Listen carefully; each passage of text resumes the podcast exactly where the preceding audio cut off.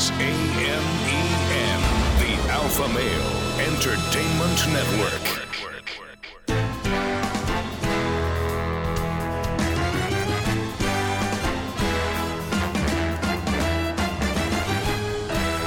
Broadcasting from Humidor 1A in the cigar city of Tampa, Florida. USA. Welcome to the Cigar Dave Show, your weekly excursion into the world of cigars, spirits, and diversions. The cigar and pleasure friendly hotlines are open. 877 Dave 007. Now, fire up a cigar and pour yourself a cocktail. It's time for the General, Cigar, Dave. September is National Bourbon Heritage Month.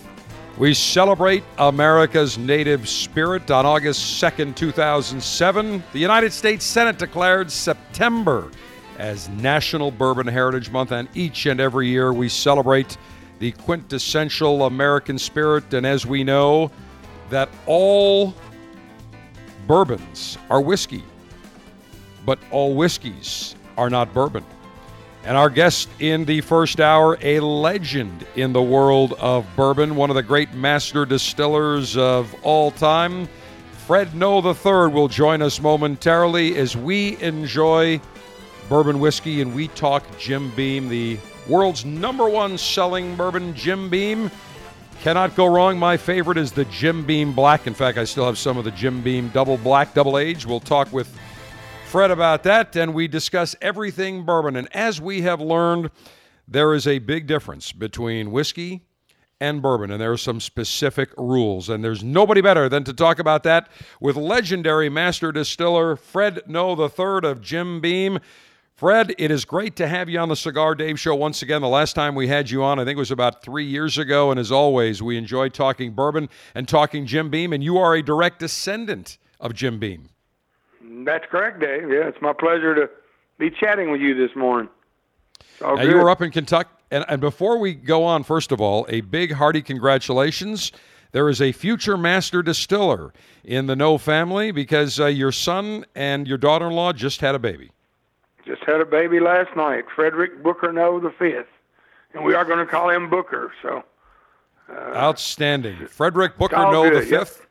Yep. And as we Yep. talked, you said, hey, if he wants to become a master distiller, great. If he wants to do something else, that's fine too. And I'm sure, Fred, you must have a very special bourbon tucked away somewhere, some barrel that's aging secretly for these special occasions.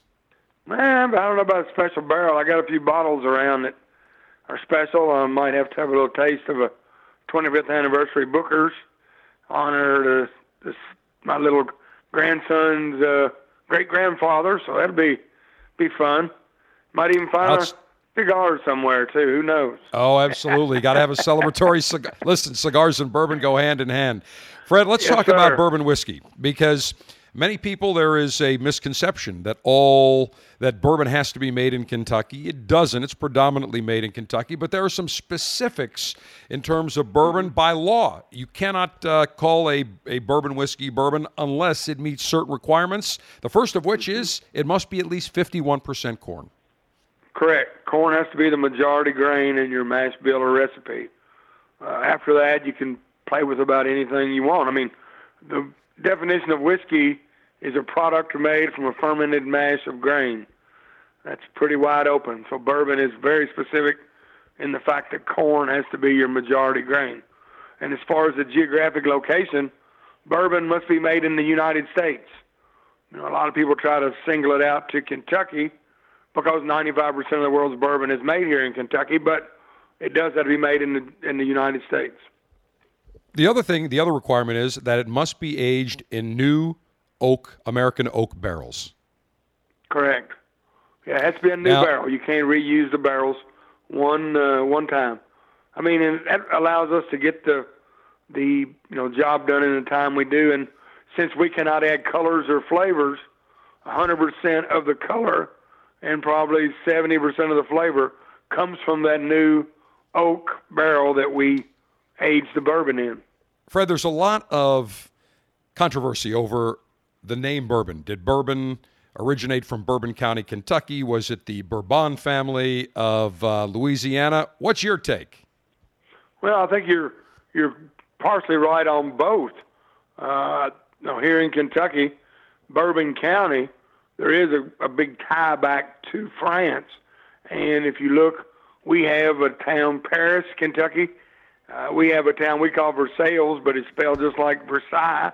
And in Right. Louisville comes from uh, King Louis. And but really, bourbon, how it kind of got its name, was a lot of the state of Kentucky was Bourbon County, and they, when people started getting the whiskey from Bourbon County, they started calling for that whiskey from Bourbon County. Hence, that's where uh, bourbon got its name, and that's. But it all does kind of go back to that, uh, you know, bourbon family and our ties here in the state of Kentucky to uh, to the to the France France. So that's you know you are right on both those accounts that you know goes back to the Bourbon family and Bourbon County here in Kentucky. Fred Noe III, master distiller of Jim Beam, and I should also say some of their their uh, single barrel brands as well. Uh, certainly Booker's and Basil Hayden's, one of my favorite. Love Basil, love Book, love them all actually. Uh, but uh, Fred, when we, we, I mean, you can't go wrong with bourbon. When we look at cigars and we look at bourbon, both really experienced very uh, similarities in the marketplace. They were very popular going back in the 40s and the 50s, even the 60s, and then they went on a downtrend. And all of a sudden, about 20 years ago, we saw this resurgence, this renaissance, not only with cigars, but with bourbon as well. What do you attribute that bourbon renaissance to? I think a lot of that, you know, rekindling the fire under bourbon goes back to four of the guys I call the elder statesmen of the bourbon industry. When you look at uh, Jimmy Russell from Wild Turkey, uh, Parker Beam from Heaven Hill, Elmer T. Lee from Blanton's, and most certainly my father, Booker Noe, you know, in the 70s and early 80s, they started looking at creating premium bourbons, and they went out on the road and started educating people on what bourbon was all about.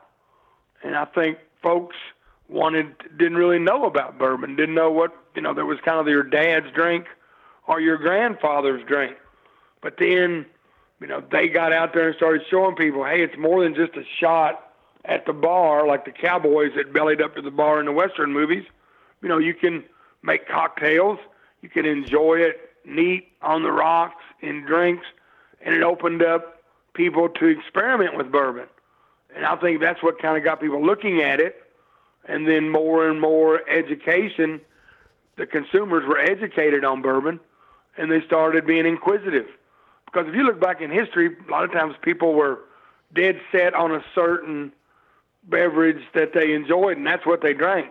But as time has evolved, people are more inquisitive and they try different things when they go out. And I think they discovered, hey, bourbon is not as bad as I think it is, you know, and there's something here. If it's presented right and it's not too strong, you can enjoy it. I always tell people if you taste a bourbon and make a face, then it's too strong. Bring it down to a strength that's pleasing to your palate so you can enjoy it. And that was kind of what my dad and the other elder statesmen were teaching people about bourbon. And I think that's what rekindled the fire under the bourbon category. Yeah, there's been a huge resurgence of all the brown spirits. When you look at uh, bourbon and you look at Scotch whiskey and Irish whiskey, it's just a very hot segment. And just like the Renaissance, the, the boom in cigars took the cigar manufacturers by surprise, same thing with the bourbon distillers.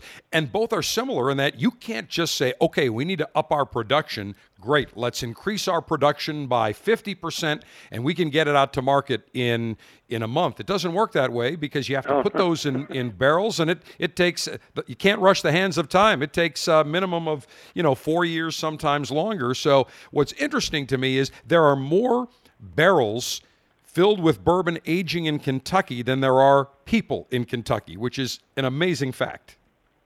Yeah, it is pretty cool. But it, it I mean, takes our time. You can't just rush it. Governor Beshear, he always liked that statistic when he put it out there. There, there are more barrels of bourbon aging here in Kentucky than there are folks living here, which uh, it's a pretty strong industry here in our state. It really is. And uh, what's interesting is there are 1.5 barrels for every person living in Kentucky. So I think there's around six or seven million barrels right now of bourbon that are that are being aged. And you can't just fill it and say, okay, great, we're going to come to market. It's got, it, it just has to be right. And I think when you look at Jim Beam, consistency is the key because when you have Jim Beam, whether it is from today or from three years ago, it is a very consistent product, as are all the Jim Beam bourbon whiskeys. Well, thank you. Yeah, that's something we we try to protect the legacy of our, our bourbon and to keep producing it the same way that it's been produced right here in Clermont since Prohibition was repealed. And, you know, we keep using the same yeast strain, the yeast that Jim Beam created right after Prohibition. We're still using it today. Uh, and so, you know, that's a lot of it. Just keep doing the same thing over and over and over again. That's what my father uh, instilled in me, and my son is learning from me at this time, and that's why we, we try to keep it as close to the way we've been making it as we can.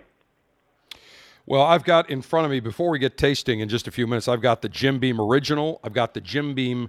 Now, this is interesting. I've got, now it's called the Jim Beam Black, but I still have a bottle Actually, I've got two bottles of the Jim Beam Black Double Aged, which had an age statement eight years.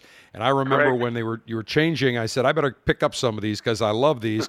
but you've had added so many additionals. You've got the Devil's Cut now, the Jim Beam Rye, the Double Oak, the Bonded, uh, even some of the flavored whiskeys, the Signature Craft, which we'll get into, as well as the the Bookers and the Basil Haydens, also amongst my favorites.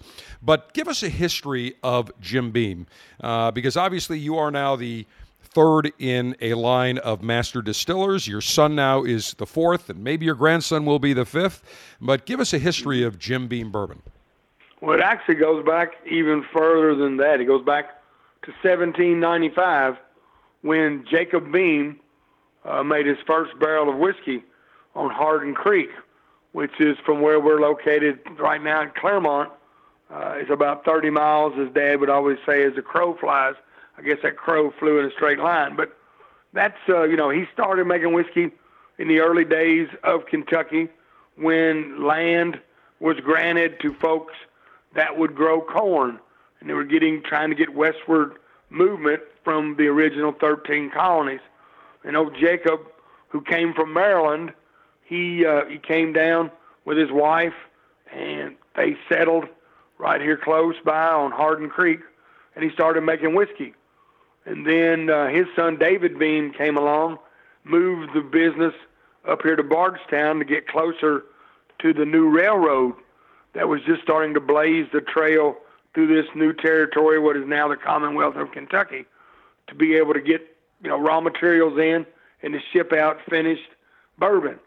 So then uh, the business stayed there. David's son, David M., came into the business, carried it on uh, his son, James Beauregard, or Jim Beam, came along, the fourth generation, and he was running the business here in Bardstown when the dreaded Prohibition came about.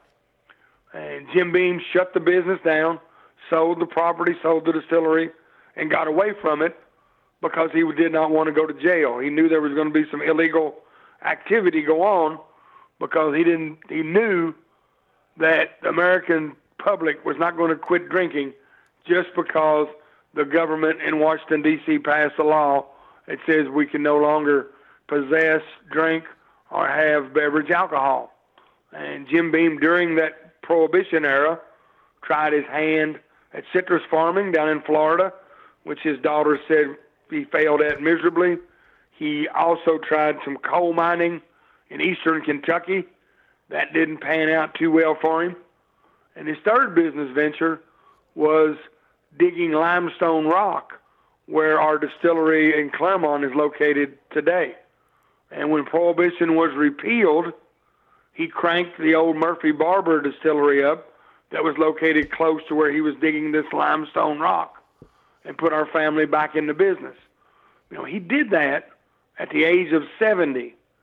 And it always amazes me. Heck, I'm 61 and if I can get the grass cut here at the house, I'm tickled to death. I couldn't imagine starting a distillery nine years from now, but I'm always grateful that my great grandfather Jim Beam had that foresight to get our family back in the bourbon business. And then his son T. Jeremiah came along and ran the business, helped his Dad get it started after Prohibition. He ran it. He had no children. So when Uncle Jerry needed to bring another family member into the business or desired to, he had to look to his sister's family. Hence, my father was the firstborn son. That's why the last name went from Beam to Noe on actually the sixth generation of Beam Distillers. And then Dad brought me into the business, and I've brought Freddie into the business.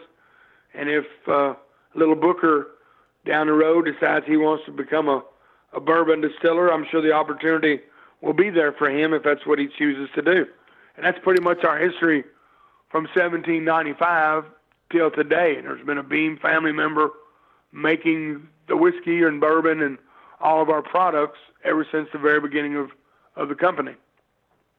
Fred Noe III, master distiller at Jim Beam Bourbon and Distilling, our guest as we celebrate National Bourbon Heritage Month here on the Cigar Dave Show. An incredible story, really, in uh, uh, just persistence. I mean, at 70, really with the entrepreneurial spirit. And you actually have come out, Jim Beam has come out with Jacob's Ghost White Whiskey to uh, celebrate, commemorate the founder and first distiller. And that is a white whiskey. So that is basically uh, really unaged. That doesn't go in the barrels. That's pretty much what uh, the first Jim Beam tasted like. Well, we actually aged the Jacob's Ghost and then polished out any color that it picked up because we wanted to smooth it out a little bit. Uh, I'm sure. So it did go in barrels. Jacob, yeah, but we did put it in barrels, and uh, but we didn't. You know, we polished out the color that it picked up in the short time we aged it, so it still would be clear. We tried to make a white whiskey that was very palatable and could be used in a lot of cocktails. But we were commemorating Jacob's making the clear whiskey. So that's not really like what we would consider like a white dog or a moonshine because it does go in barrels and it is aged, uh, but right. just for a that shorter time. Actually, if you want to really get technical, we could have called it bourbon. Now you couldn't call it straight bourbon because it wasn't aged for two years, a, and it was actually in a new barrel. So I mean, if we really technically, we could have called that product a bourbon whiskey, but you could not have called it straight because it was not aged for two years. But it was Fred, aged in a new barrel for a period of time. So I mean, that's all the law says on bourbon. So we met the aging requirement for bourbon, but you couldn't call it straight because it wasn't aged at least two years. Interesting, and we see a, a really a movement now towards single barrel uh, bourbons. And what is mm-hmm. interesting mm-hmm. is Jim Beam was really the first to come out with a single barrel bourbon going back to Knob Creek, uh, I think, what, about 25 years ago?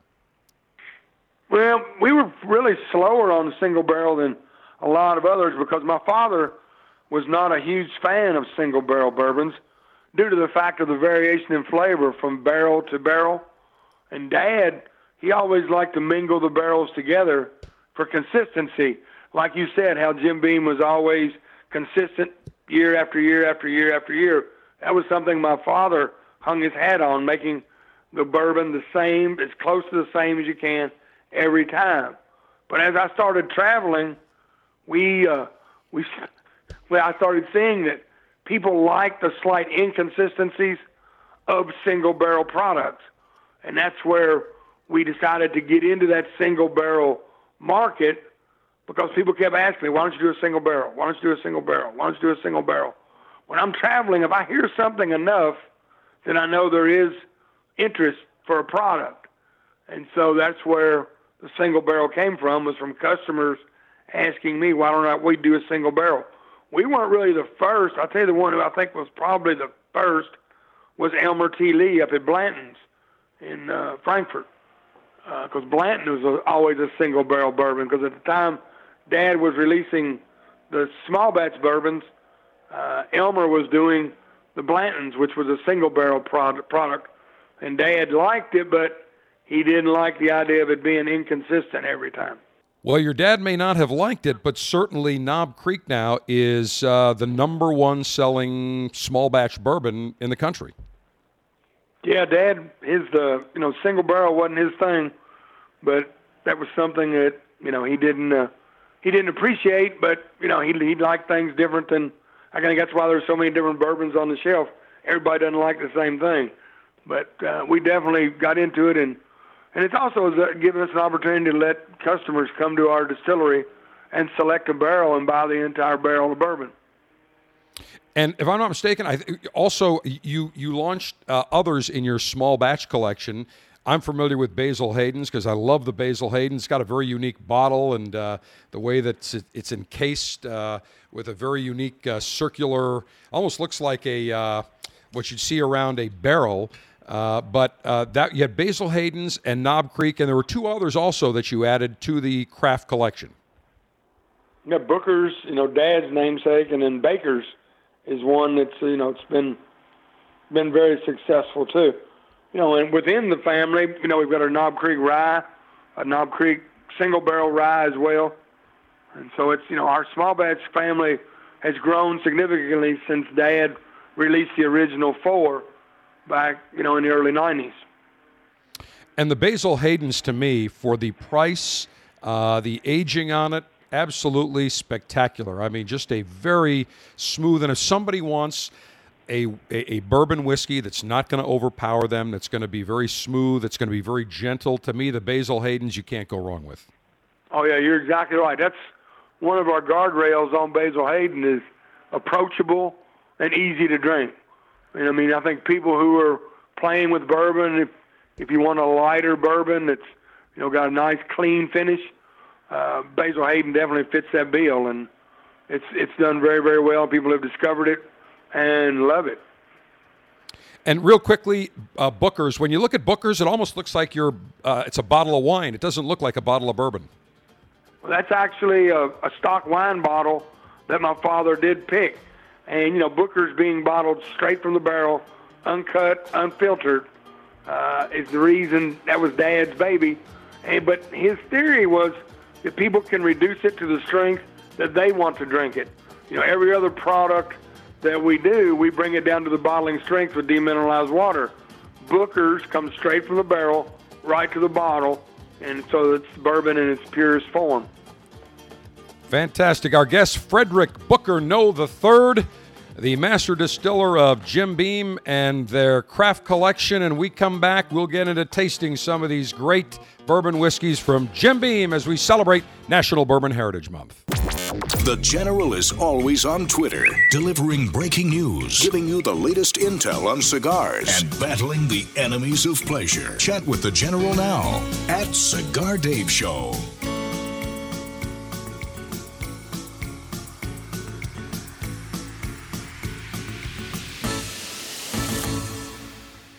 In 1964, Jose O. Padron began rolling cigars bearing his name in modest surroundings with one guiding principle always focus on quality, never on quantity.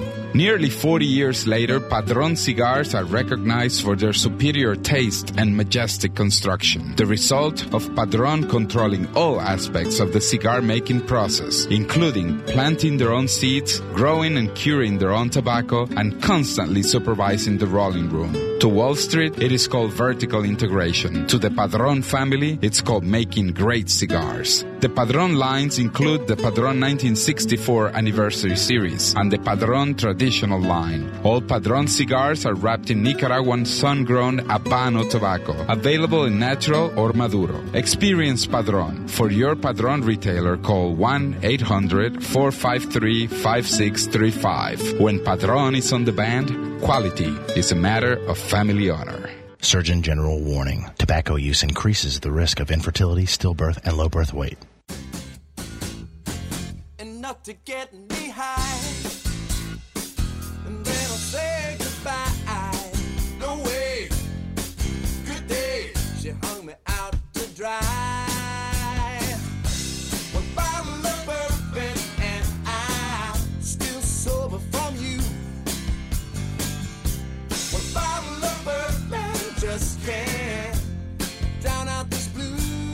The General and Global Alpha Male in Chief as we celebrate National Bourbon Heritage Month with Frederick Booker Noe III, Master Distiller at Jim Beam Bourbon. And Fred, I have in front of me a variety of incredible whiskeys coming from your distillery in Clermont, Kentucky. First, let's talk about your flagship, if you will, the Jim Beam Original. Now, very quickly, I've noticed that you've taken age statements off all of the bourbons, and that's not uncommon. We're seeing that. Uh, tell us why that has been done. A lot of it, when you state the age, every drop in the bottle has to be of at least that age. With uh, the Jim Beam White Label, for example, it's four years old, and we we get everything to a four-year taste profile. So it's you know some of them might be a little older than four, some right on four. Especially with the the older things where we take for the black, for example, we'll have some that's a little little better than seven or eight years old. Some that's a little younger, trying to hit that seven-year taste profile. And that's the thing is, it was tightening up our inventories are so tight that when you start putting the age statement, it makes it tough to keep up with the demand curve. It's off the charts right now for a lot of these products. If if we stuck to age statements, a lot of products would disappear from the, the shelf because Gotcha, but you still not enough you still there. main, and you still maintain the consistency. So let me uh, before we I get ready to say cheers and uh, sample the Jim Beam Kentucky Straight Bourbon. You have something that you have uh, kind of made famous, and that's called the Kentucky Chew. Well, my father actually did. It was Dad's tasting technique, you know, where he put the bourbon in his mouth, rolled it around, and chewed on it. And the reason he did that was, you know, different parts of your mouth pick up different flavors. And so he rolled the bourbon all around and chewed on it as the whole time pulling a little air into his mouth. And that was his way of tasting, trying to assess the flavors. And then when he swallowed it, he would draw a little air in to assess the finish. And a whiskey writer picked up on Dad's tasting technique and said, What do you call that? And Dad, out of the blue, always had an answer. I call that the Kentucky Chew. And it kind of stuck on Dad. And after, uh, you know, he passed away and I started traveling, people kept saying, Who'd seen Dad, you going to do the Kentucky Chew? So I would uh, put it in my mouth and do the same thing for uh, for people, and it still kind of stuck with us. Well, that's what I'm going to do, Fred. Right now, I'll say cheers, and this is a taste of the Jim Beam Kentucky Straight Bourbon Whiskey. Mm, very smooth. Definitely gets some of the uh, oakiness, but just not a lot of uh, afterbite. It's pretty smooth, and this is the number one selling bourbon in the world, I believe. Absolutely. I think the thing that makes the Jim Beam White Label so uh, good and the number one bourbon in the world is the mixability of it. As you just drank it neat, but if you want to do it with a plus one, uh, say a ginger ale or a Coke or some other, you know, plus one or soda, uh, people can mix it or you can drink it neat, you know. So it's a very versatile bourbon that folks who are just starting to play with bourbon have found that maybe that's where they get started. They see it in a bar, they try it, and it kind of inquisitive makes their uh, inquisitive minds think of bourbon. And after they get used to the the flavor, then they start looking at other bourbons on the shelf. Let's talk. Uh, now I'm going to sample the Jim Beam Black Extra Age Bourbon. And this one, the highest awarded accolade in the bourbon category at the 2016 International Wine and Spirits Competition.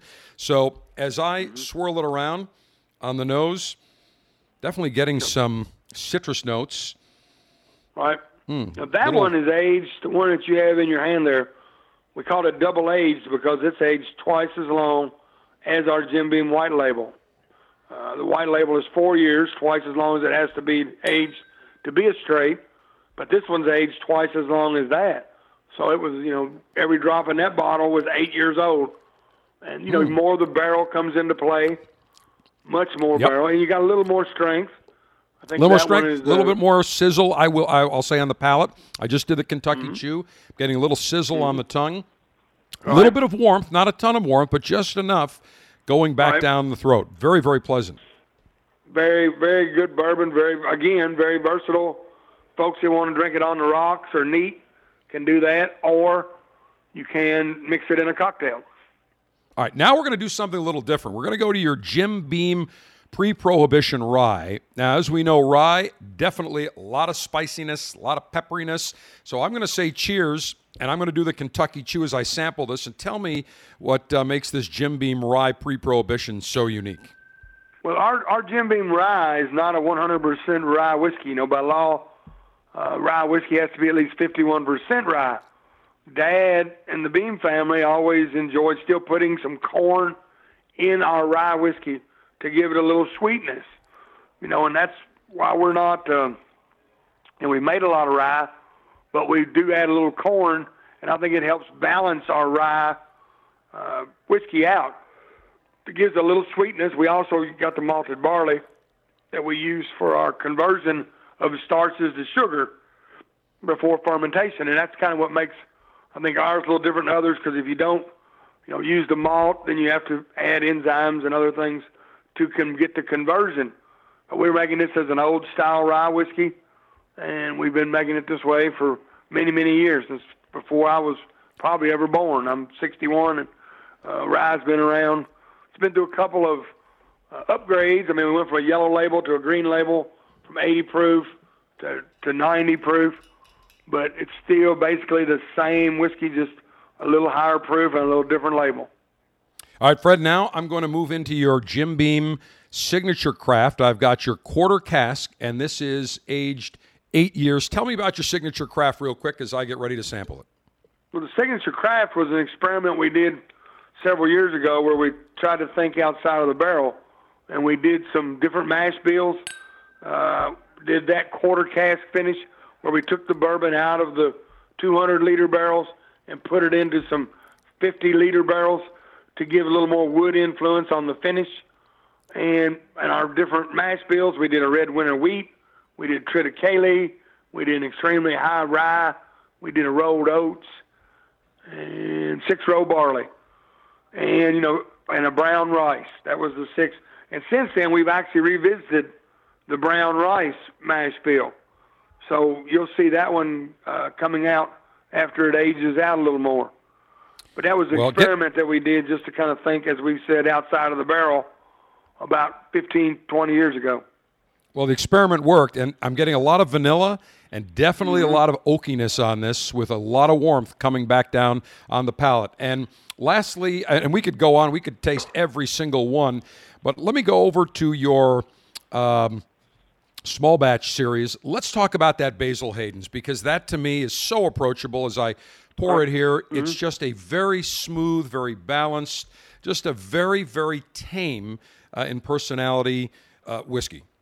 Yeah, that Basil Hayden, what we do on it is we keep the corn still above 51%, but we double the amount of rye that we put into the mash bill. We age it out and bottle it at 80 proof, so it still is very approachable. And put it in that unique package you talked about with the belly band and the label that looks like a set of overalls. And Basil has done very, very well and is a is growing at an astronomical rate. I mean, people are discovering it and loving it and basil is a is a great one. If you want a soft, easy to drink bourbon, Basil Hayden definitely fits the bill. Yep, very, very pleasant. And, and what's unique about this, you said it's got double the rye content, yet I'm not getting any of that peppery spiciness uh, Right. uh, when I taste this. But we don't. It's not like a rye whiskey because you're still over 51% corn. Right. You're just getting a little bit of the rye uh, in the mash bill. You know, so it's it's still basically a bourbon, but we got just a little bit of rye to give it a slight little bit of bite, but nothing like a rye whiskey. And you've added so many new ones, uh, and we'll just briefly talk about it. But your Jim Beam Devil's Cut has been very popular.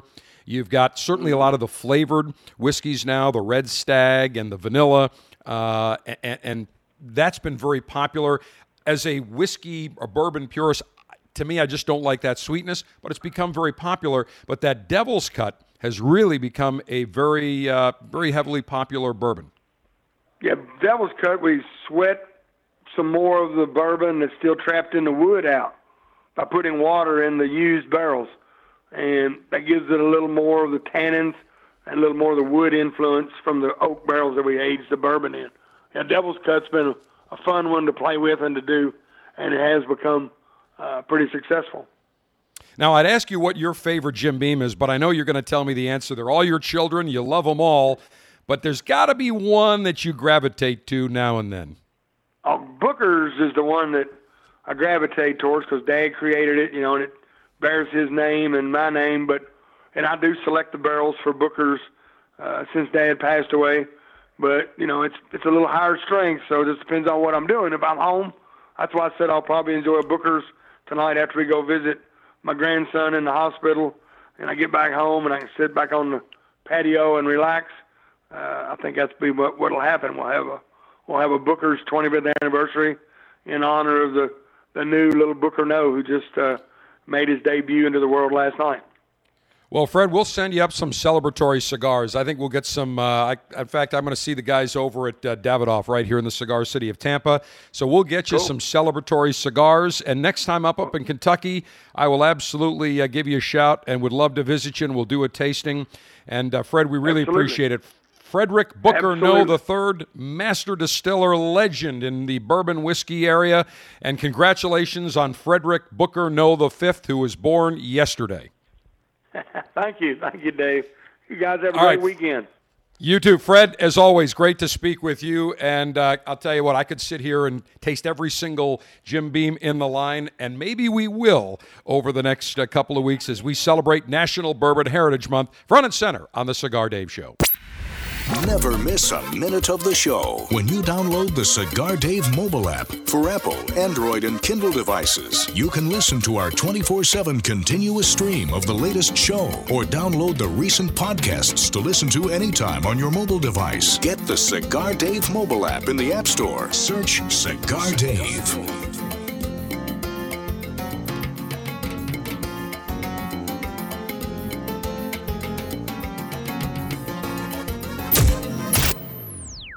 Gurkha has just launched three new cigars at the Cigar Dave Alpha Pleasure Fest on the water in Buffalo the Gurkha Chateau Privé, the Gurkha Marquesa, and Gurkha Ghost Gold, all three unique flavor profiles. The Gurkha Chateau Privé, more traditional, mild, and creamy cigar typically found in many of the high end Dominican cigars. Exquisite flavor, very velvety on the palate, featuring an Ecuadorian deflorado wrapper. The Gurkha Marquesa, very Cubanesque all the way around from flavor and packaging. With an earthy Sumatra wrapper, Gurkha Marquesa is a bold, well balanced, medium bodied, and spicy cigar. The Gurkha Ghost Gold, little different than the regular Gurkha Ghost, more flavor, a little bit bolder, featuring an Ecuadorian Habano wrapper. Instead of a sweet flavor on the Gurkha Ghost, it's a more nutty and earthy profile. The Gurkha Chateau Privé, the Gurkha Marquesa, and Gurkha Ghost Gold, three new cigars just launched by Gurkha. If you are a connoisseur of great cigars, the club you have to join is the Cigar Dave Officers Club because every month you'll get three great cigars shipped directly to you in an Officers Club pouch. Cigars that are mild, that are medium, that are full, Maduro, natural, cigars that have sweet taste profiles, that have rich, spicy profiles, varied cigars. You will enjoy a cornucopia of cigar flavors and tastes. We had great cigars that came your way as a member of the Officers Club in 2017 from Rocky Patel, from Quesada, from Camacho, from Avo. And we've got great cigars coming your way in 2018 from Alec Bradley, from Gurkha, from Plasencia, from CAO, from Quesada. The list goes on and on. Join the Cigar Dave Officers Club. Get three great cigars every month directly to you. $22.95 per month. Monthly membership you can cancel whenever you want. Go to cigardave.com, click on Officers Club, and join right now.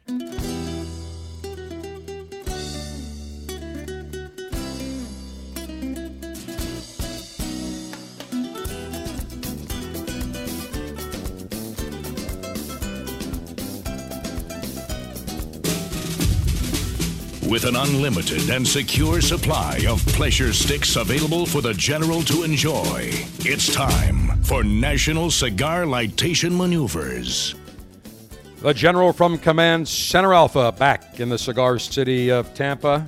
And I've just been surrounded by Pendragon's Royal Sultan and Pendragon's Royal Baron, my two German shepherds. As soon as they got whiff that I am going to be conducting litation maneuvers and libation maneuvers, they just sat next to me on each side. They love the aroma of fine cigars, but they do not get a lick of my libation. Well, maybe I will put, you know what, maybe one day I'll give them just one lick so they can enjoy some fine bourbon as we celebrate National Bourbon Heritage Month. And I have just pulled out a cigar that will go very nicely with my libation of choice as we had Frederick Booker Noe the Third, Fred Noe, master distiller at Jim Beam. For the first portion of this edition of the Cigar Dave Show, we'll continue with one of their great libations. But I've just pulled out a brand new cigar that was launched at the Cigar Retailers Convention mid July, Las Vegas, Nevada. Nothing like 110 degrees in the middle of the summer in Vegas. But I've just pulled out the new La Gloria Cubana Esteli. I was extremely impressed by this new addition to the La Gloria Cubana portfolio. The cigar is incredibly smooth, it's rich, just beautiful construction, feels nice in the hand, comes in three different sizes, uses a Jalapa Nicaraguan wrapper, uses a Nicaraguan Jamastran binder, uh, as well as fillers from Jamastran and Honduras. And actually, I should say the binder is from the Jamastran Valley in Honduras. I spoke too soon. So it's got a Nicaraguan Jalapa wrapper, Jamastran Honduran binder, and it's got fillers from Nicaragua and Honduras. Three different sizes a Robusto, a Toro, and a Gigante. The Gigante, six and a quarter inches in length with a 60 ring gauge. That is 60 64ths of an inch in diameter. So that's a big ring gauge size cigar. But I pulled out the Toro, five and a half inches in length, 54 ring gauge, or 54 64ths of an inch in diameter. Smoked several of these cigars at the General Cigar booth in, I should say, not really a booth, it's huge. It was probably about 2,500 square feet, 3,000 square feet, very big area on the convention center floor of the Las Vegas Convention Center. And every brand had their own little uh, area. So they had umpteen cigars to sample, and I pulled it and I started talking to Steve Abbott, the brand manager for La Gloria Cubana. And he started telling me about the cigar. And he goes, General, here, just light one. So I started, took the Robusto, cut the end, started to light, was blown away. The flavor was incredibly smooth, just the construction. But what really blew me away was the price point on these cigars. The Robusto was $4.99 the Toro 5.99 and the Gigante 6.99. I couldn't believe it. They're made down in General Cigars Factory in República Dominicana, or the Dominican Republic, but I could not believe it.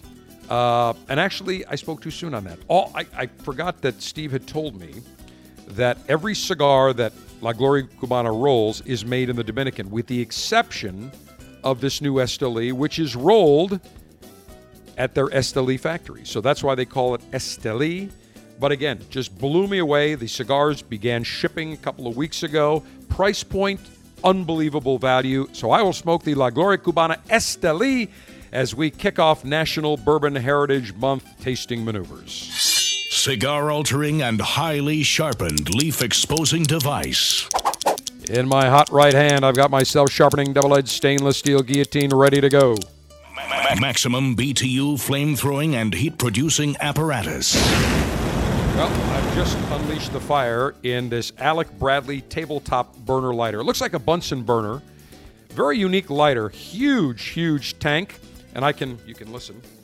You can hear me very the fuel, but it just looks like a Bunsen burner. You get a nice even flame, and it's just a great way. If you've got a desk, if you've got a cigar lounge at your house, or even outside, just a great way to light your cigar. And that's what I will use today on my La Gloria Cubana Esteli. Cigar, Cigar pre-lightation checklist complete. No faults detected. Area clear of all enemies of pleasure. Approval to go throttle up in three, two, one. Perfect cut off my La Gloria Cubana Esteli, and I will gently toast the foot of this cigar, taking my time. And I will tell you that in the next hour, we will be joined by noted football analyst and scout Chris Landry of uh, Landry Football. Sergeant Steve, it's LandryFootball.com, correct? That is correct. I always want to say Landry Sports. I don't know why, but LandryFootball.com, one of the preeminent analysts and uh, draft gurus in the country as we talk about the opening of the National Football League two nights ago, Thursday night. Kind of, you know, I fell asleep after the first half. It was a really uh, boring game, the first half. Ended up falling asleep, and uh, the Eagles won 18 to 12 over the Falcons. But uh, I got to tell you, the college games uh, the first weekend were far more exciting than the first NFL game last night. Let me puff and rotate on my La Gloria Cubana Esteli here. Hmm. Great draw. Oh, yeah. Hmm. Wow. Again, five ninety nine for this cigar. It's incredible. Mm, great taste. Mm. I'll tell you what. Getting a little sweetness, a little bit of uh, nut, nutty uh, taste on the palate here. On a medium-bodied side. Mm. Very, very nice. Love this taste profile. Not overly powerful, but incredibly smooth. Just, I tell you what, whether this cigar was $5.99 or $25.99, it's a fabulous cigar. You can't go wrong. Highly recommend the new La Gloria Cubana Esteli. And I need a special bourbon to pair with it as we celebrate National Bourbon Heritage Month and especially celebrating our guest in the first portion of this edition of the Cigar Dave Show, Fred Noe III, Master Distiller at Jim Beam. So without any further delay, Scotch, bourbon, and beer. Commence thirst quenching libationary maneuvers. we spoke with Fred about Knob Creek, a Kentucky straight bourbon whiskey. That was the first of the four Jim Beam small batch bourbon brands that were released 25 years ago. They wanted to go for a higher end spirit market. In addition to Knob Creek, they launched Booker's, Basil Hayden's, which I absolutely love, and Baker's. But the Knob Creek was the very first. It is bottled at 100 proof, so it is higher proof than the regular Jim Beam. 100 proof meaning 50% alcohol by volume. Used to be aged for nine years. They no longer carry an age statement. We're seeing that more and more with bourbons. There was a shortage of bourbons. So consequently, they're taking the age statement off the bottle, but still maintaining the consistency. Very unique rectangular bottle. It's got a corked on uh, wax seal top. I have just pulled that off. And I will pour some of this Knob Creek. I'm going to pour it in my little whiskey snifter here. And it comes not only in the original now 100, the Knob Creek 100 proof, but it also comes in a rye, which is very, very nice. There's straight rye. It's got a smoked maple, the single barrel. But let me say cheers here. Take a sip of my Knob Creek. Mm. Wow. Definite pre prohibition style bourbon, a lot of flavor, a lot of. You taste the char from the wood, the barrel.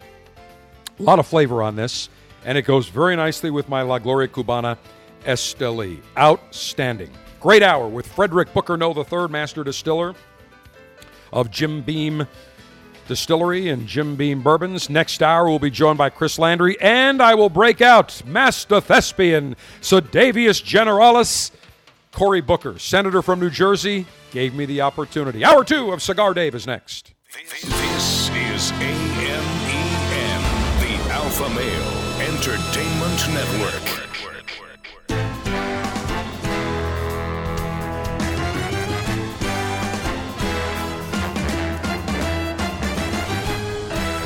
Broadcasting from Humidor 1A in the cigar city of Tampa, Florida. USA. Welcome to the Cigar Dave Show, weekly excursion into the world of cigars, spirits, and diversions. The cigar and pleasure friendly hotlines are open. 877 Dave 007. Now, fire up a cigar and pour yourself a cocktail. It's time for the General, Cigar, Dave. We continue celebrating Alpha Male Good Life Pleasure Maneuvers. First hour, we celebrated Kentucky Bourbon Heritage Month with Frederick Booker Noe III, master distiller and incredible expert in the world of bourbon whiskey. Great knowledge that he imparted to us, and I'm staring at these five bottles from Jim Beam and the Basil Hayden's, the Jim Beam signature craft, the Knob Creek that I enjoyed for the litation and libation ceremony, and I'm still salivating.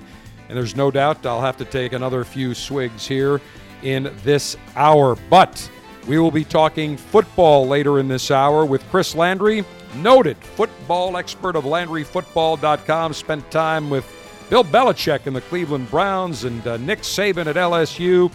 We'll talk NFL. First game uh, occurred two nights ago. Not overly exciting, but football is back. Life is good. Welcome back. Hour number two. As always, I extend to you my Long Ash greetings and salutations. A Long Ash snappy salute. Semper delectatio. Always pleasure. Long live the Alpha. Make America great again. Make masculinity great again. As always, don't forget to follow me social media. Just go to cigardave.com, upper right hand corner. You will see the icons for all the social media platforms. We have not been banned, uh, unlike other broadcasters that got permanently lifetime banned a couple of days ago. But uh, Twitter, Facebook, YouTube, Instagram, just go ahead and click it and you can follow it. Now, very quickly here, before I get into some very pressing show material, and we may have to bring out uh, Master Thespian Sir Davis Generalis. Actually, not may, we will. But those of you that are members of the Cigar Dave Officers Club, the August 2018 selection, the Fonseca Classic, just a wonderful, very smooth cigar launched in 1974 by master cigar blender, legend in the cigar industry, Manuel Quesada that has uh, just stood the test of time over the last 44 years. The Fonseca Classic was mailed and shipped earlier this week. What has happened between the civil unrest in Nicaragua the last three, four months, shipments getting out of the Nicaraguan factories late, and then just getting, uh, when they do get out, they just overwhelm customs down in Miami, and that consequently causes a backup even with cigars coming from Honduras and the Dominican Republic. And that's exactly what happened with this Fonseca Classic.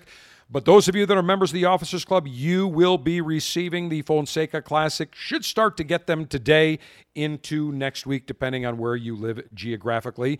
And our September selection, we will make an announcement next week.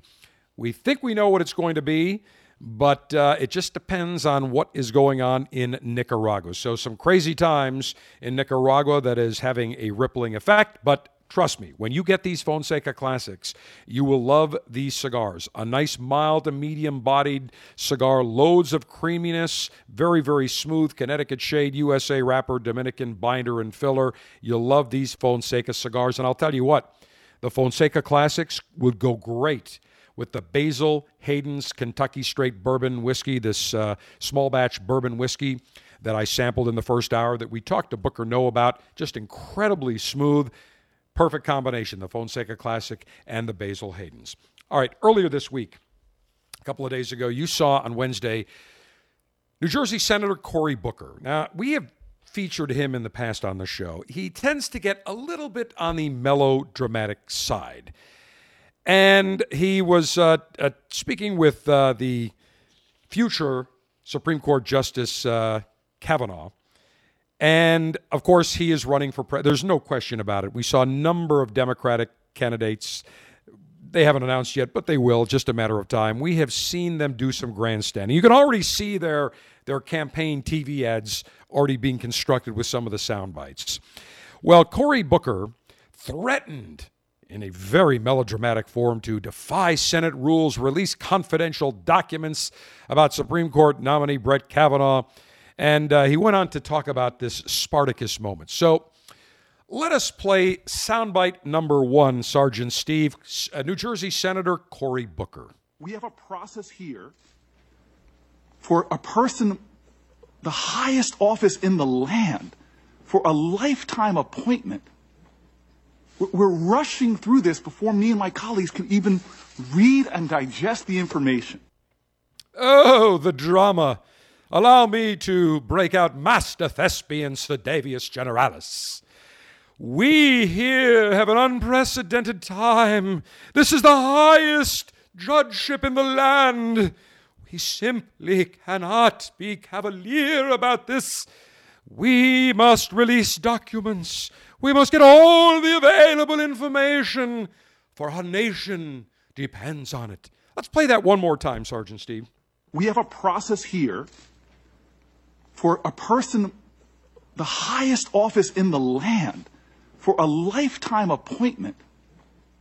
We're rushing through this before me and my colleagues can even read and digest the information.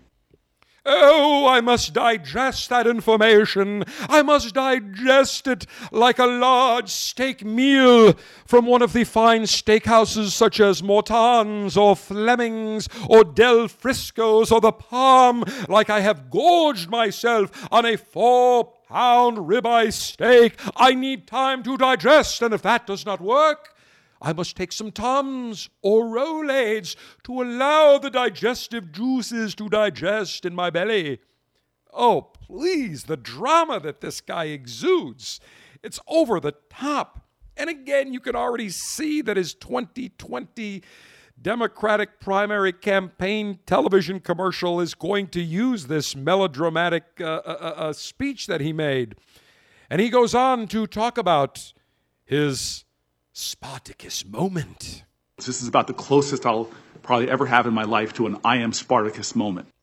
This is the closest I shall have to a Spartacus moment. Allow me to take that Spartacus book or the movie, the video, and hold it and place it near to my bosom to allow me to fully engage myself into this incredible melodramatic play that I am creating here in front of the Senate Judiciary Committee. Now, when he talks about, first of all, let's go ahead and play the soundbite from the movie Spartacus. I'm Spartacus! I'm Spartacus. I'm Spartacus! I'm Spartacus. I'm Spartacus! I'm Spartacus. I'm Spartacus. Spartacus! Now, if you have never seen the movie Spartacus, starring Kirk Douglas, I think I'm trying to remember if this movie came out in the 50s or the 60s. It follows a a uh, Thracian man named Spartacus, who is a slave of the Roman Empire in the first century BC, but always defies them. He leads other slaves in revolt. That initially was successful, but Spartacus's fighters are then surrounded by the Romans. Most of them are slaughtered outside of Rome. And the Romans start to question the survivors. They want to know who their leader is so they can make an example of him. And that's when all the survivors stand up and declare, Sergeant Steve, hit that soundbite one more time. I'm Spartacus! I'm Spartacus. I'm Spartacus! I'm Spartacus. I'm Spartacus! I'm Spartacus. I'm Spartacus. And what ends up happening? The Romans decide to whack everybody. So that was the Spartacus moment. Again, total melodrama, just overly melodramatic, but that's Cory Booker. It just has to go on and on and on. Now, what I want to do is next week, I, Burt Reynolds passed away at the age of 82. And uh, he was just a huge box office attraction. If you grew up in the 70s, even 80s, listen, every person I know, every male, wanted to be Burt Reynolds. Why? He was banging Loni Anderson. He was married to Loni Anderson. So next week, I'm going to spend a little bit more time talking about Burt Reynolds, his incredible career. And I got a great story from Gene Deckerhoff, the play by play voice of the Florida State Seminoles, where where uh, Burt Reynolds attended, talking about he and Loni Anderson. Great story that I will share with you. But we'll be talking football. The National Football League has started. We'll be joined by Chris Landry talking NFL preview right around the corner. The General is always on Twitter, delivering breaking news, giving you the latest intel on cigars, and battling the enemies of pleasure. Chat with the General now at Cigar Dave Show.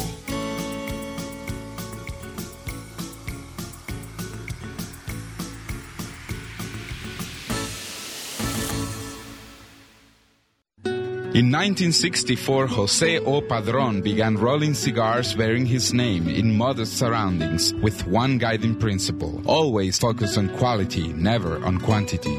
Nearly 40 years later, Padron cigars are recognized for their superior taste and majestic construction, the result of Padron controlling all aspects of the cigar making process, including planting their own seeds, growing and curing their own tobacco, and constantly supervising the rolling room. To Wall Street, it is called vertical integration. To the Padron family, it's called making great cigars. The Padron lines include the Padron 1964 anniversary series and the Padron traditional line. All Padron cigars are wrapped in Nicaraguan sun-grown Habano tobacco, available in natural or maduro. Experience Padron. For your Padron retailer, call 1-800-453-5635. When Padron is on the band, quality is a matter of family honor. Surgeon General warning tobacco use increases the risk of infertility, stillbirth, and low birth weight. America is under attack. Basic freedoms, privileges, and acts that we would normally take for granted are disappearing each day, including the simple ability to enjoy a cigar. This is Glynn Loope, Executive Director of Cigar Rights of America, CRA. At a time when elected officials should be thinking about education, public safety, and creating jobs, they are actually thinking about smoking bans, new taxes, and regulations of historic proportions on premium cigars. The cigars that provide us with pleasure, relaxation, and fellowship are under attack. We have to stop it. That's why Cigar Rights of America was created to work for a new political day for cigar enthusiasts across America, to roll back restrictive laws and defeat onerous taxes and regulations that impact everyone from your local cigar shop to your personal humidor. For the price of a few great cigars, be a part of this effort to protect your right to enjoy a cigar without excessive taxation and cumbersome legislation. Go to cigarrights.org. Let's tell the government we've had enough. Join now, cigarrights.org.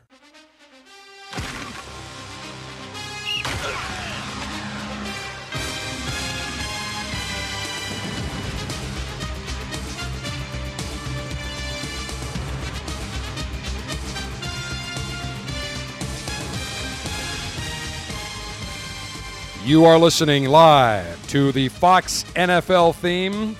That can mean only one thing. It is time for Cigar Dave National Football League preview. Football is back, college is back, NFL started two nights ago, although it was kind of a bad impression of an NFL regular season game as Atlanta lost to the Eagles 18 to 12. Truth be told, it put me to sleep after the first half. It was a yawner. They think I think they, they thought they were back in preseason.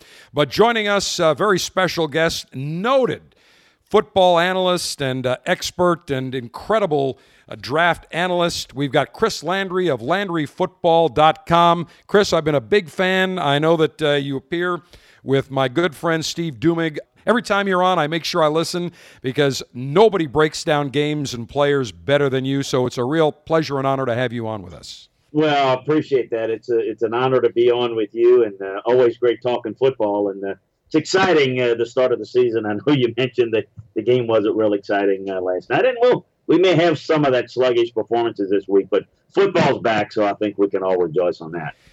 You know, be, before we get into uh, your background, it always amazes me that that college never needs any preseason games. They basically start the season, and we got great games last weekend. And yet, the National Football League they have four preseason games, and we got kind of a dud yesterday. It's really time for the NFL to just dump the preseason and go with 18 regular season games. Well, you know, there's a lot of debate with that. Jerry Jones has come out and said the same thing. Of course, the the motive behind that for owners is that they want to make two of the games uh, add two more to the regular season because they don't want to give folks um, a, break on the tickets. It, it is really a shame that they charge full price for your season ticket package for the preseason games, which is really unfair.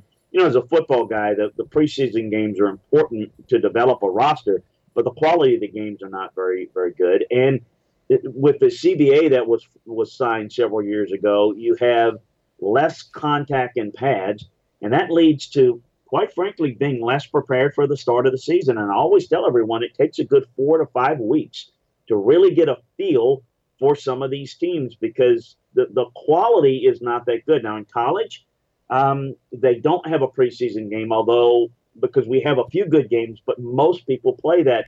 I call it the rent or win type of game where sometimes they play sluggish, but they still can win by 30 points.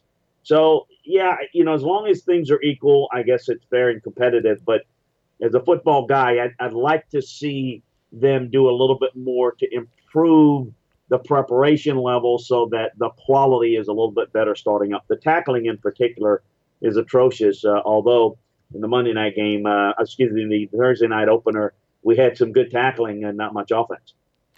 You know, you talk about rent a win. Penn State almost rented a loss from Appalachian State.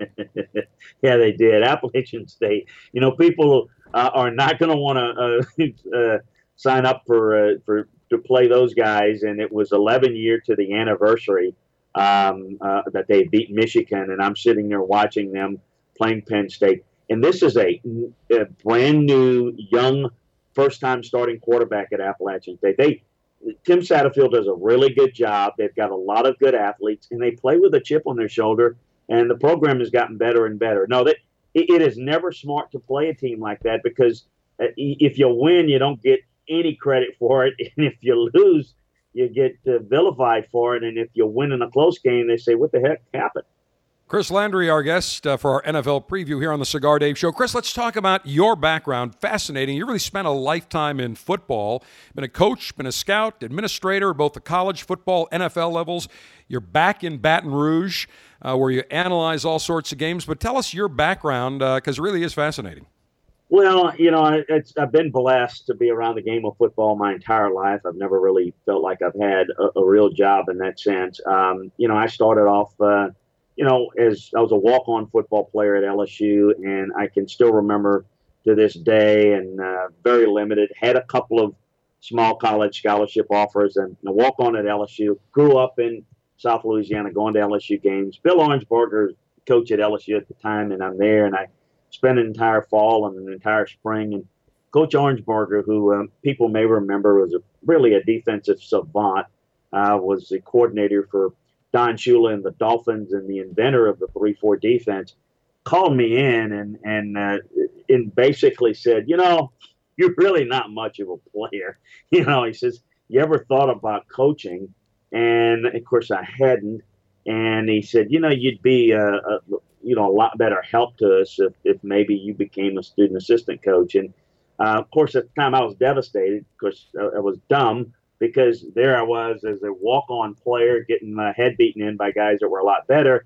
And then I went to being a student assistant coach where you had the scholarship paid for and um, you know books and meals paid for, and that that really started it for me. I learned a lot of football from him, and then moved on, became a full-time assistant, and then got an opportunity to get in the NFL to work for uh, Bill Belichick, and there was a an assistant uh, among the assistants on that staff at that time was a guy named Nick Saban. So I spent time, and I still think about to this day, sitting there at a table looking to my right and Bill Belichick, and across the table and seeing Nick to my right to, to see Nick Saban. And nothing to do with me, but I will probably will remember that for being maybe being on the staff and being able to see perhaps the two greatest coaches uh, in the history of pro football and the NFL, respectively. Uh, and that really did it for me. And then I, I moved on for from Cleveland to go to run the scouting combine for, for a while and then on to Houston uh, to run the Oilers scouting department. And then when we moved to Tennessee, uh, moved uh, uh with the team there. And then I moved back in the early 2000s when my dad got sick and um, and just back home to Louisiana and did consulting work for teams and have continued to do that and uh, started uh, a website um, with a good friend of yours um, that uh, you well know, Steve uh, and I. Uh, he helped me um, get this started, and, and I tried to put together some things that I thought might be unique to fans to give them a perspective from uh, a coach and a scout and administrator about the, the pro and college game, which uh, I so love. So you still consult with NFL teams? I do. I uh, do. I do some work for some teams and some college programs. Uh, it involves, you know, uh, draft consulting work, but it's also um, what we call advanced scouting, some evaluating of personnel as well as schematics. Do a lot of it during the off season, during the summertime, uh, where you really help programs kind of break down what other people are doing, how they're doing it, and the real advantages with technology the way it is. You you know you don't have to get out there in person as much, um, and then a coaching search work is a big part of what I do that heats up a lot, uh, obviously, as the latter part of the college season takes place. You see a lot of coaching changes and evaluating coaches because one of the things I did for my alma mater, LSU, is I did, uh, having worked so closely with them, re- recommended that uh, they hire Nick Saban at LSU. And uh, they listened to me and thought so much of me that they went out and hired Gerry DiNardo, uh, and and uh, that had some success, but but it ended up pretty poorly, and it wasn't until Mark Emmert, who's now the head of the NCAA, who's then the chancellor right. of LSU, decided, uh, you know, um, I, you know, at that point they had some interest, and uh, some had remembered that and did a little bit more homework. Uh, Nick had at that point gone to Michigan State and had success there, and then um, but then at that point, Nick Saban wasn't interested in, in, going. So I had to spend time convincing him that LSU was a much better job than the results had shown and explaining to him why I thought, you know, so many coaches had failed there and whatnot. And then uh, ended up where it, um, he got the job. And I can remember to this day, he was uh, named the, the, head coach at LSU the highest paid coach in the country at $1.2 million a year in, in like 2000 and uh, today that's uh, that's chicken feed. Chump you almost uh, you almost make that uh, on a, on a, on a weekly basis. But um, so that and uh, Bob Stoops, a few guys, uh, Kirk Ferentz, who's had a lot of success at Iowa. Um, so it's helped me get into some of the coaching search realm um, with you know with background of knowing these guys, and, and I think it's important, like in any industry, to know who really does what. And uh, so that's something that I do, and it's something that we try to bring to light on the website to, uh, for people's enjoyment. All right, Chris, when we come back, we'll get into looking at this year's NFL season. The General is now on Instagram. Follow him for pictures of the latest cigars, libations, and what he's enjoying during the show. that could be interesting, and we'll have to block out some faces. Go to Instagram and search Cigar Dave.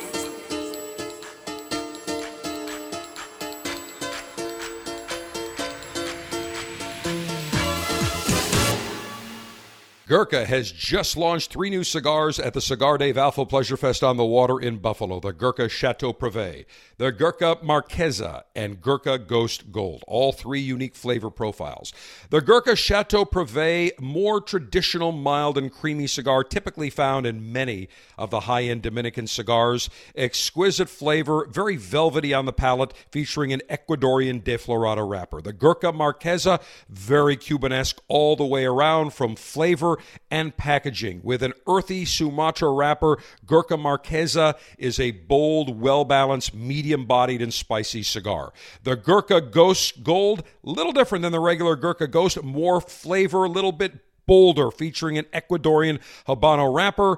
Instead of a sweet flavor on the Gurkha Ghost, it's a more nutty and earthy profile. The Gurkha Chateau Privé, the Gurkha Marquesa, and Gurkha Ghost Gold, three new cigars just launched by Gurkha.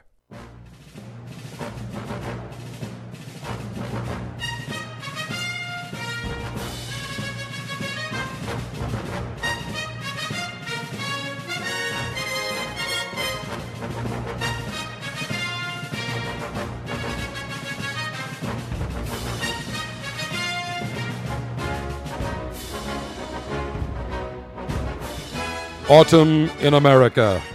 That means football. It means grilled meats. It means cigars. It means spirits. It means my favorite time of the year. And to preview this NFL season, we are rejoined by Chris Landry, draft and scout expert extraordinaire and uh, the uh, man behind LandryFootball.com, joining us from his uh, headquarters in Baton Rouge, Louisiana. Chris, I've got a picture of you that I found. Uh, you're in front of about 10 monitors with about uh, 14 different uh, DVR remote controls in your hand. So, how many games do you watch at any one given time, or do you just uh, watch them on tape delay and then analyze them afterward?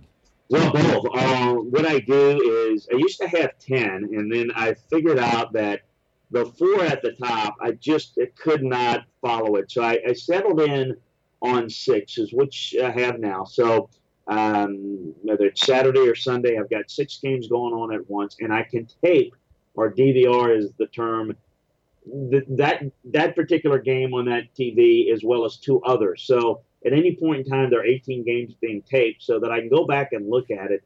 The scouting work is done off the coaching tape that I get from teams, and um, but I always like to go back and get some things from the televised version because you can find out some things, um, injuries and whatnot, some of the flow that I like to chart and make note notes while watching games to, you know, help me before I go in and delve into the tape. So uh, it is it is pretty hectic, uh, but a lot of fun to monitor as many as six games at one time. The most important position by far in football is the quarterback. Why is it that it's so difficult for college quarterbacks who have tremendous success at the college level to replicate that success on the NFL pro level? Well, it's such a different game, Dave. It's um, the college game.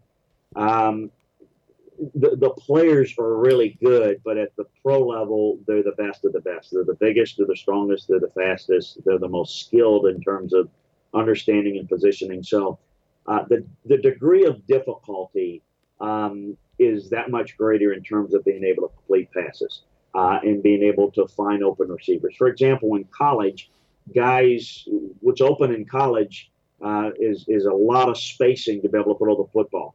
Uh, in in the pro game, when guys get open, it is such a narrow window that in most cases in college they wouldn't allow their kids to throw the football in that spot because it's too close. But you have to do it in the NFL because that's as wide open as you're going to get in the NFL. I, I would explain it this way: it's kind of like making a layup versus trying to hit a three point. I mean, um, you can do it, but it's a degree of difficulty is, is greater. Or you know, maybe you know a hole in a three foot putt or a thirty foot putt. It, it's that difficult, that much more difficult.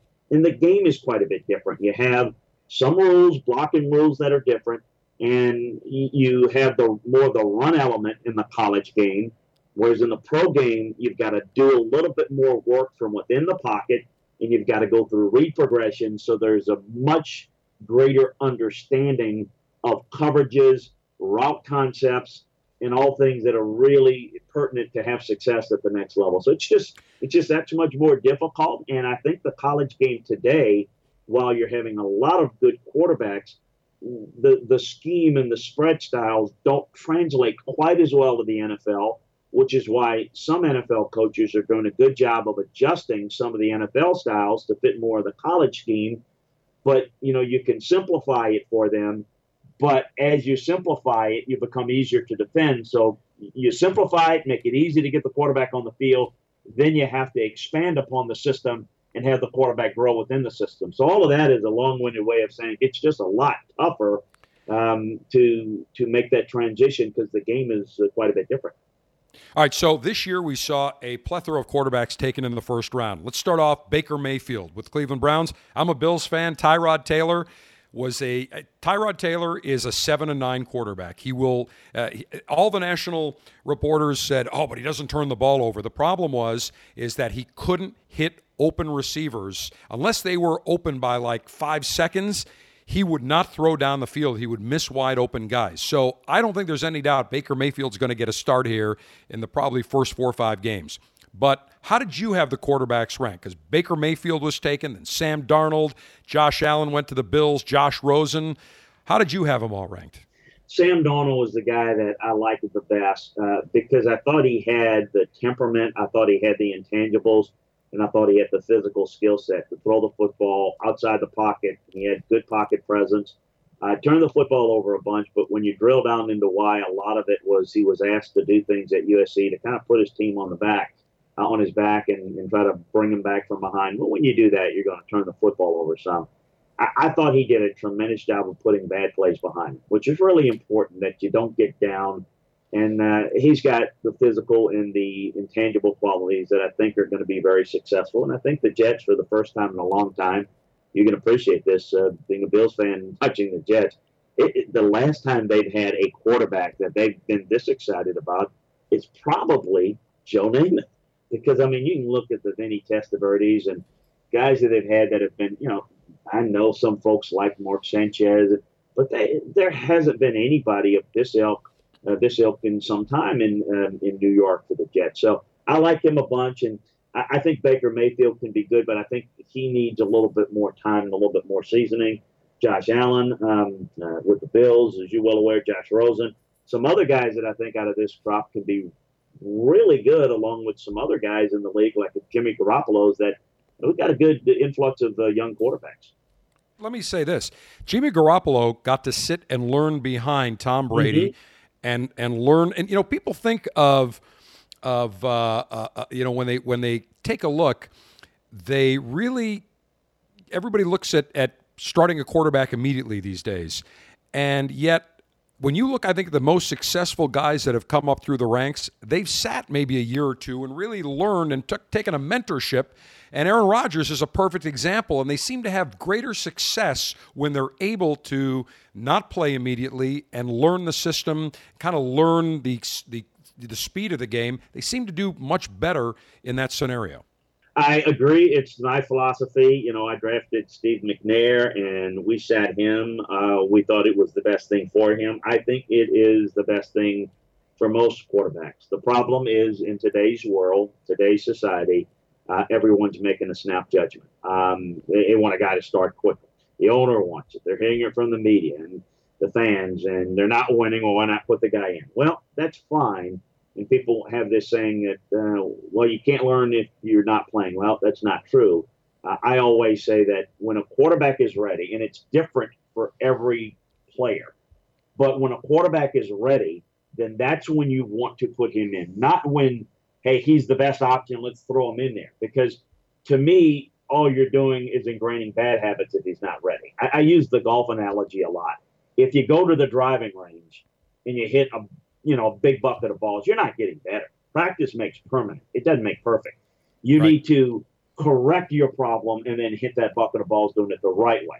So I think in in the quarterback position in particular, a lot of these guys, I think their mechanics get flawed, and quite frankly, a lot of guys get ruined by getting into the game a little too quickly, and they never maybe are groomed correctly, or the coaching's not quite as good. There's not stability in a system. There's a lot of reasons why we ruin quarterbacks, and often we claim guys as bust when the reality is their careers have been bust, but there've been some guys that have helped bust them, if you will, in terms of uh, poor development.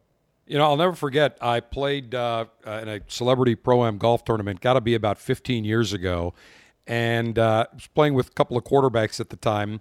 And I was remarking about how, you know, it's really tough getting some good quarterbacks these days. And they said, no, I'll tell you what the problem is. It's getting good coaches that know how to teach these quarterbacks. And all three of them said it virtually at the same time. Is that a problem where we've got marginal coaches that are, uh, you know, tutoring some of these uh, quarterbacks?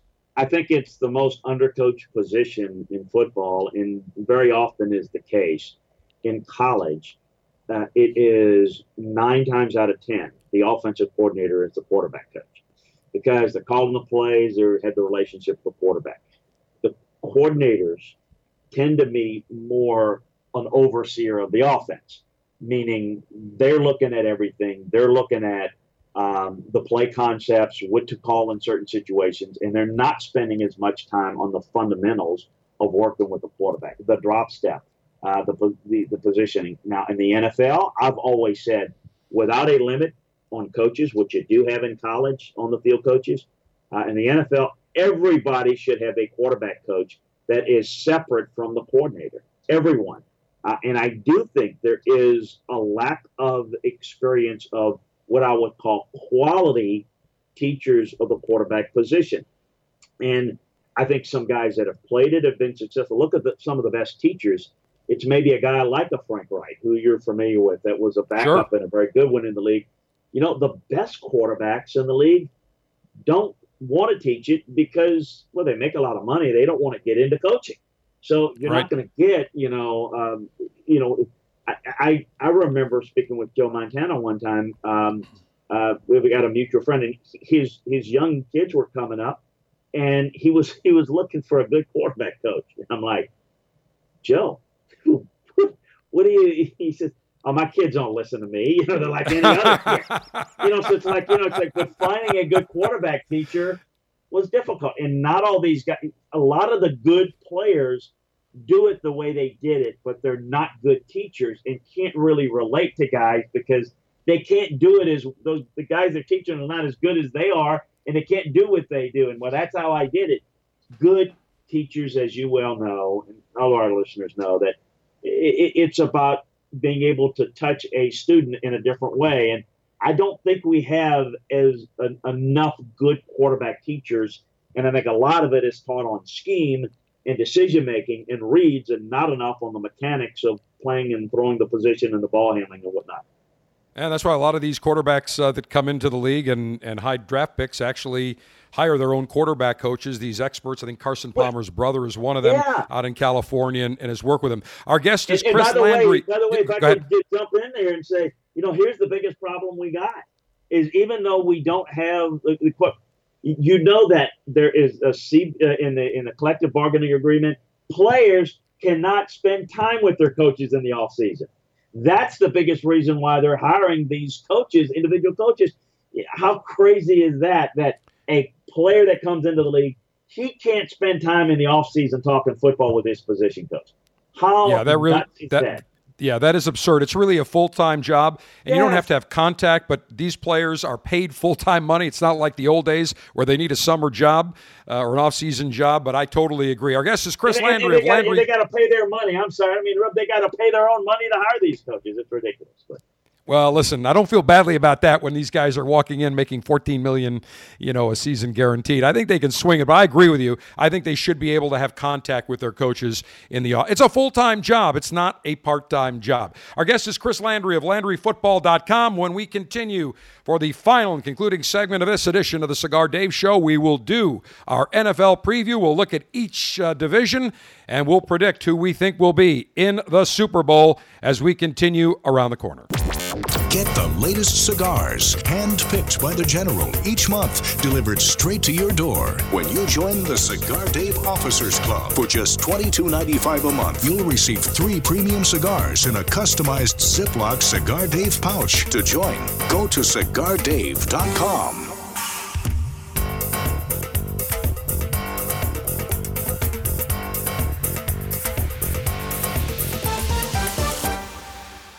The Cigar Dave Show is available 24 7, 365 via the Cigar Dave mobile app for Android, iPhone, as well as Amazon Kindle.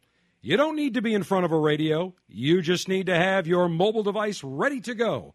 And you can listen to me take on the enemies of pleasure, talk about the alpha male good life as we talk cigars, spirits, diversions, grilling, everything associated with the alpha male good life. So go download the Cigar Dave mobile app today, presented by Diamond Crown. And you can listen to the show live, noon to 2 Eastern Time, anywhere around the world. And as soon as the show is done, we run a continuous loop. The show is also available on demand, also our Twitter feed, Facebook feed, and the ability for you to record a message and send it directly to us. So go right now. If you've got an Android, an iPhone, or the Amazon Kindle, Go and download the Cigar Dave mobile app presented by Diamond Crown. Never miss a minute of the Cigar Dave show with the Cigar Dave mobile app.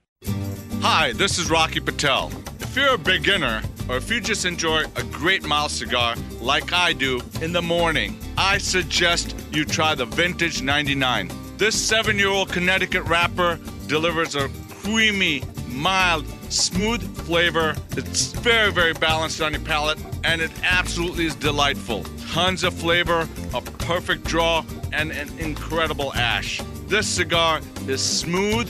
It will entice you to enjoying more and more of the vintage 99s. It's just a nice, great, balanced, smooth cigar. Look for it, the oldest Connecticut shape in the market today. I'm Rocky Patel, and I promise you, nobody works harder than we do to make you a great quality cigar. Come visit us at rockypatel.com. Surgeon General warning cigar smoking can cause cancer and heart disease.